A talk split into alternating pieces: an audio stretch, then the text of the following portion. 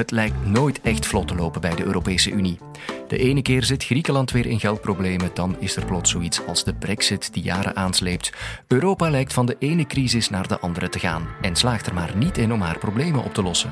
Waarom ploetert Europa in tijden van crisis? En is dat erg? Europa-specialist Hendrik Vos geeft het antwoord. Dit is de Universiteit van Vlaanderen.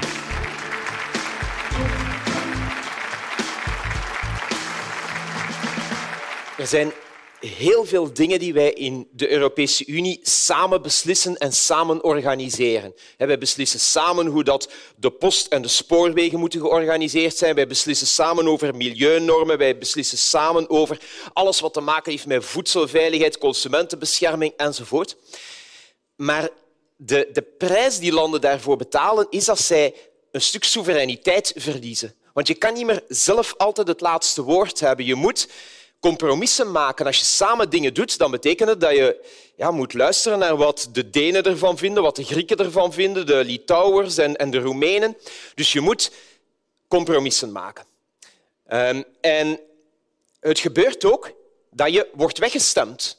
Want je zit wel mee in dat Europese parlement, waar die Europese beslissingen en wetten gemaakt worden. Je zit mee in die raad van ministers.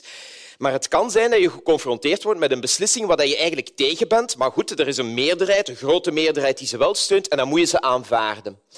Dus landen verliezen eigenlijk soevereiniteit als ze meedoen met die Europese Unie. Maar je hebt een aantal domeinen waar de landen zeggen van hier is de soevereiniteit voor ons gewoon te belangrijk. Hier willen we zelf altijd het laatste woord blijven houden, zelf onze beslissingen nemen. En hier willen we niet dat Europa zich te veel met ons bemoeit.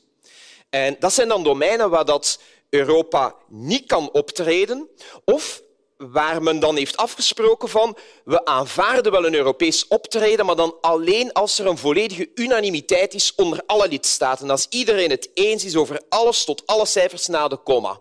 Unanimiteit. En die gevoeligheid voor die nationale soevereiniteit en dus een beetje een angst voor te veel Europees optreden, die heb je op een aantal terreinen. Bijvoorbeeld als het gaat over ja, sommige grote economische kwesties, bijvoorbeeld belastingen. Bedrijfsbelastingen in de Europese Unie die verschillen enorm van land tot land, omdat lidstaten zeggen van wij willen dat eigenlijk zelf kunnen beslissen. Ehm, de, de, de kindersurprise is in Europa overal identiek, maar bedrijfsbelastingen, grootste verschillen tussen de landen. Ehm, je hebt het ook als het gaat over begrotingen. Eigenlijk wil ieder land ieder jaar zelf zijn begroting opstellen. Zelf beslissen waar gaan wij ons geld aan uitgeven. Willen wij reserves aanleggen voor de pensioenen? Willen wij extra leningen aangaan? Gaan wij schulden maken? Wanneer gaan wij die terugbetalen? Want dat gaat om ons geld voor onze mensen. Landen willen eigenlijk zelf hun begroting in elkaar steken. Je hebt het ook als het gaat over uh, ja, veiligheidskwesties. En nochtans, bijvoorbeeld zoiets als terrorisme is per definitie heel grensoverschrijdend. Een terreurcel is hier actief, daar komen dan Syrië-strijders via die lidstaat er dan bij en, en men gaat dan wapens kopen in nog een andere lidstaat en die worden dan elders in elkaar gestoken en in nog een ander land wordt dan een aanslag gepleegd. Het is heel grensoverschrijdend, dat terrorisme-fenomeen. Maar hoe zijn wij in Europa georganiseerd om dat aan te pakken? Wel, eigenlijk elk land op zich omdat we zeggen van we hebben onze eigen inlichtingendiensten en we willen dat zelf in de gaten houden, bestuderen. En dus zitten bij ons de inlichtingendiensten in Brussel achter hun computers te zoeken naar de bewegingen van terroristen. En in Warschau zijn ze bezig op zichzelf en in Lissabon zijn ze bezig op zichzelf, ieder apart. En het gevolg is dat je dus heel weinig Europese aanpak daarin hebt. Wij hebben in Europa de voorbije periode wel een paar serieuze terreuraanslagen gehad. Maar wat zie je dan dat het Europese antwoord is op zo'n terreuraanslag? Het patroon is eigenlijk bijna altijd hetzelfde. Je ziet meestal zo'n paar dagen na zo'n zware terreuraanslag met tientallen doden dat die Europese leiders bijeenkomen op een extra top en dan organiseren zij een minuut stilte. Een volle minuut. Ze doen dat altijd als ze officieel bedroefd willen zijn. En in Amerika daar hebben ze ook een keer een zware terreuraanslag gehad. Hè, op 9-11, u herinnert zich dat. Wel, nog voor de eerste stilteminuut waren er al vliegdekschepen onderweg naar een schurkenstaat. Nu, het resultaat van die Amerikaanse politiek valt wel nogal tegen, dat is intussen wel duidelijk. Maar als het aankomt op slagkracht, op vastberadenheid, op meteen reageren als de dingen gebeuren, ja, dan zie je het verschil wel. En dan zie je dat, dat de Europese Unie hier blijkbaar heel moeilijk uit de startblokken schiet. Want als die minuut stilte dan voorbij is, wat gaan die leiders dan doen? Dan, nou, meestal gaan ze dan eerst iets gaan eten en, en, en dan daarna geven ze een verklaring uit. En in die verklaring staat dan van de inlichtingendiensten zouden meer moeten samenwerken. Ja, natuurlijk, uiteraard, evident. Iedereen voelt dat ook. Dat zou veel efficiënter zijn. Waarom ook niet één Europese inlichtingendienst organiseren, een Europese CIA, FBI? Dan kan je dat allemaal mooi in de gaten houden. Maar blijkbaar, als het erop aankomt, zeggen lidstaten van ja, te gevoelig geheime dienst. Het woord zegt het zelf al. We willen dat voor ons houden. Ehm, je hebt het op nog terreinen. Hè? um, vluchtelingenproblematiek. Als het gaat over migratie willen landen eigenlijk ook zelf kunnen beslissen wie dat hier aanvaard wordt als politiek vluchteling. En hoe gaan we die opvang regelen en hoe gaan we die verder verdelen over het grondgebied? En als mensen niet aanvaard worden en moeten terugkeren, hoe gaan we dat organiseren? Eigenlijk willen landen dat liefst op hun eigen manier doen. En dus hebben wij ons commissariaat-generaal daar in Brussel, waar je dan mensen ziet staan aanschuiven om asiel aan te vragen. En in Frankrijk hebben ze zoiets en in Duitsland hebben ze zoiets. Ieder doet dat zoveel mogelijk en zo als even kan op zijn eigen manier. Buitenlandse politiek is ook zoiets. Europa is in de wereld ja, heel dikwijls ja, afwezig. Hè? Of staat erbij en kijkt ernaar. De, de oorlog in Syrië, wij hebben daar eigenlijk geen Europees standpunt over. Het hele conflict in het Midden-Oosten, Israël-Palestina, een heel duidelijk Europees standpunt daarover, dat, dat hebben wij niet. Het enige wat wij af en toe doen als Europese Unie, dat is een, een, een persbericht uitsturen waarin dat alle partijen wordt opgeroepen om te stoppen met vechten. Zou er dan nog aan mankeren? Maar, maar zo'n een, een, duidelijke keuze, dat, dat, komt niet omdat de lidstaten zeggen van ja, we willen dat alleen maar aanvaarden als we het er allemaal over eens zijn. En ja, je hebt lidstaten die meer sympathie hebben voor de Israëli's, je hebt lidstaten die meer sympathie hebben voor de Palestijnen. En dus komt het er niet van. Wij, wij hebben in Europa wel een minister van Buitenlandse Zaken. Hè? Op dit moment is dat Federica Mogherini. Vijf jaar lang is dat Cathy Ashton geweest. Zij was eigenlijk de eerste echte Europese minister van Buitenlandse Zaken. Maar als wij eerlijk zijn, onze Europese minister van Buitenlandse Zaken, die zien wij niet zoveel.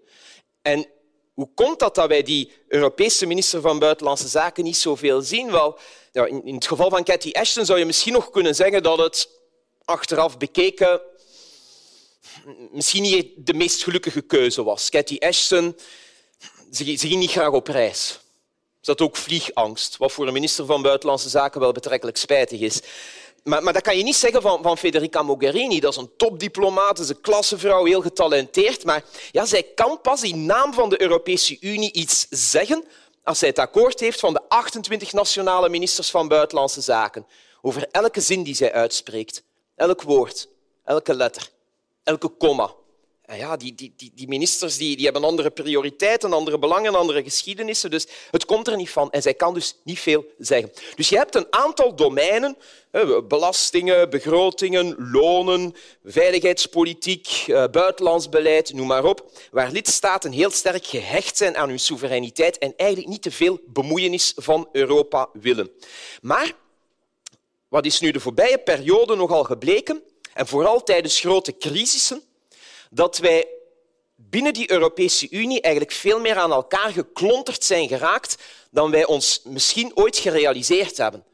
Dat beslissingen van één land in zijn volle soevereiniteit eigenlijk wel gevolgen hebben voor al die andere lidstaten. Neem het voorbeeld van die belastingen. Ehm, heel concreet, in Europa heeft Starbucks, de grote koffieketen, zijn hoofdzetel in Nederland. Waarom zit Starbucks in Nederland? Niet omdat de Nederlanders bekend staan als de, ja, de meest fijne koffiedrinkers of de, de, de beste baristas. Hè? Ik heb in Nederland, voor zover ik me dat herinner, denk ik nog nooit echt lekkere koffie gedronken. Dat is meestal oploskoffie. Ze doen daar dan karnemelk bij. Schift ook is niet oké. Starbucks zit in Nederland omdat ze daar een goede belastingdeal gekregen hebben. Maar als Starbucks in Nederland een goede belastingdeal gekregen heeft, dan, dan heeft dat ook een impact op ons. Want de winst die Starbucks bij filialen hier in België maakt, die wordt dan op een of andere manier wel op rekening geschreven van dat Nederlandse hoofdbedrijf. En dus kunnen wij daar ook geen belastingen op heffen. En in Nederland gebeurt het ook niet. Dus wij, wij worden ook de duvel aangedaan, om het zo te zeggen. Ikea, de grote meubelketen. Je denkt van dat is iets Scandinavisch. Ehm, maar als je de constructie achter Ikea gaat ontrafelen, dan kom je uiteindelijk uit op een stichting in Liechtenstein. Ja, waarom zit Ikea in Liechtenstein? Niet omdat ze daar hun boekenkast graag zelf in elkaar steken met zo'n inbussleutel. Ook niet omdat Liechtenstein zo'n gigantische afzetmarkt is. Hè? Ikea heeft meer personeel in dienst dan dat Liechtenstein inwoners heeft. Ikea is groter dan Liechtenstein. Ze zitten daar omdat ze daar een interessante belastingdeal gekregen hebben. En het gevolg is dat de winst die Ikea maakt in België, in Frankrijk enzovoort, dat dat heel moeilijk is om die hier te belasten. En, want, want dat wordt dan doorgesluist naar... Uh, naar Liechtenstein en daar gebeurt het ook niet. Dus wat één land in zijn soevereiniteit beslist, heeft gevolgen voor andere landen.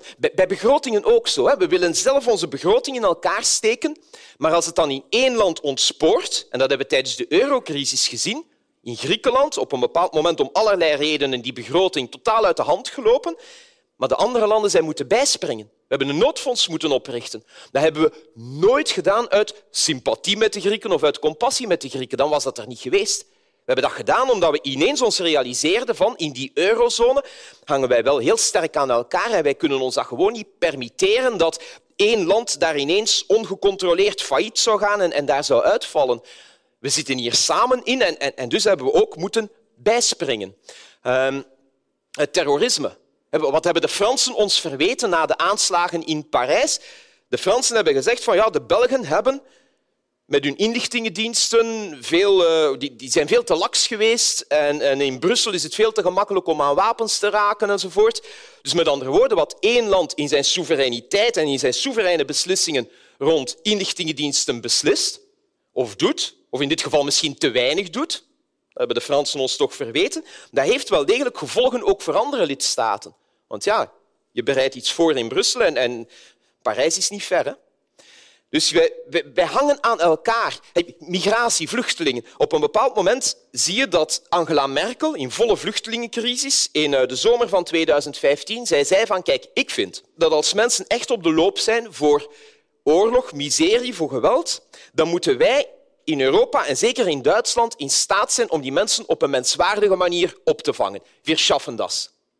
Wel, op het moment dat zij dat zegt, heb je een aantal vluchtelingen die in Turkije zitten, Afghanen, uh, Syriërs, die daar in zeer uitzichtloze omstandigheden zitten en die zeggen van oké, maar dan, dan willen wij eigenlijk wel, wel naar Duitsland, naar Berlijn. Maar die landen niet plots met een parachuteginder. Dus die kruipen in bootjes op de Egeïsche Zee en, en, en, die komen dan op een bepaald moment met duizenden per dag aan op die Griekse eilanden. En die Grieken die zeggen van, ja, maar wacht een secondje, er is daar in Berlijn iemand in haar volle soevereiniteit die iets gezegd heeft. En, en nu moeten wij dat hier zien te beheren, te managen, opvang te organiseren. En die Grieken die konden dat uiteraard niet, dus die lieten die mensen dan doorlopen. En dan een beetje verderop in de Balkan had je landen die zeiden van, ja, wacht een seconde, in Duitsland heeft iemand in haar volle soevereiniteit vier das gezegd. En, en de Grieken in hun soevereiniteit hebben beslist van, wij laten ze doorlopen en nu moeten wij dat hier organiseren organiseren. En dan omgekeerd had je Viktor Orban, de premier van Hongarije, die zei van vluchtelingen, ik moet daar niet van weten, ik zet een prikkeldraad rond mijn land.